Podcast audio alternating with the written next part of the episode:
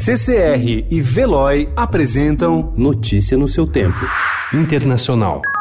Iran's President Hassan Rouhani says his country is enriching more uranium now than it was before it agreed to the landmark nuclear deal in 2015. During an address in Tehran, President Rouhani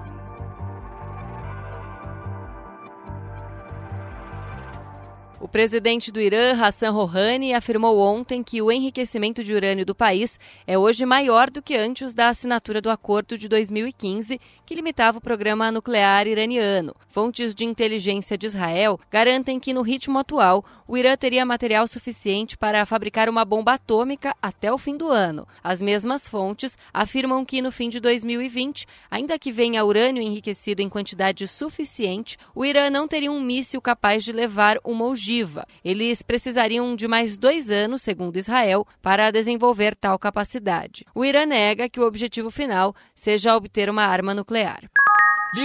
Deniz yetki alanlarının sınırlandırılmasına ilişkin mutabakatı imzaladık. O presidente da Turquia, Recep Tayyip Erdogan, disse ontem que enviará soldados à Líbia para alcançar a estabilidade do governo de união nacional que se estabeleceu em Trípoli desde a queda do ditador Muammar Gaddafi em 2011. Apesar de ter o reconhecimento da ONU, grande parte do território líbio é governado pelo Exército Nacional da Líbia, outra facção com sede em Tobruk. O interesse da Turquia na Líbia tem a ver com a assinatura, no fim do ano passado, de um acordo marítimo com o GNA que lhe deu licenças para exploração e perfuração de gás no leste do Mediterrâneo.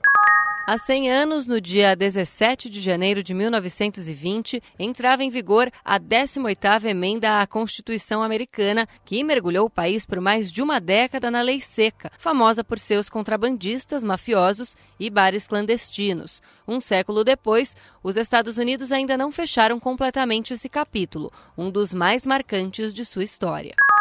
President Donald Trump is accused of coercing a foreign leader into interfering in our elections and then doing everything in his power to cover it up.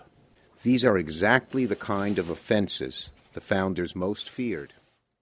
Os sete congressistas eleitos para serem os promotores do processo de impeachment contra o presidente dos Estados Unidos, Donald Trump, leram ontem as acusações contra ele no plenário do Senado. Com a leitura, o processo de remoção do republicano está legalmente iniciado, mas os debates sobre o tema só começarão a ser realizados pela Casa, controlada pelo Partido Republicano, na próxima terça-feira. No mesmo dia em que o processo começou no Senado, Trump sofreu um revés. Segundo o relatório do Gabinete de Prestação de Contas do governo, um órgão apartidário do Congresso, a Casa Branca Branca violou a lei ao bloquear ajuda militar à Ucrânia por motivos políticos. Notícia no seu tempo. Oferecimento CCR e Veloy.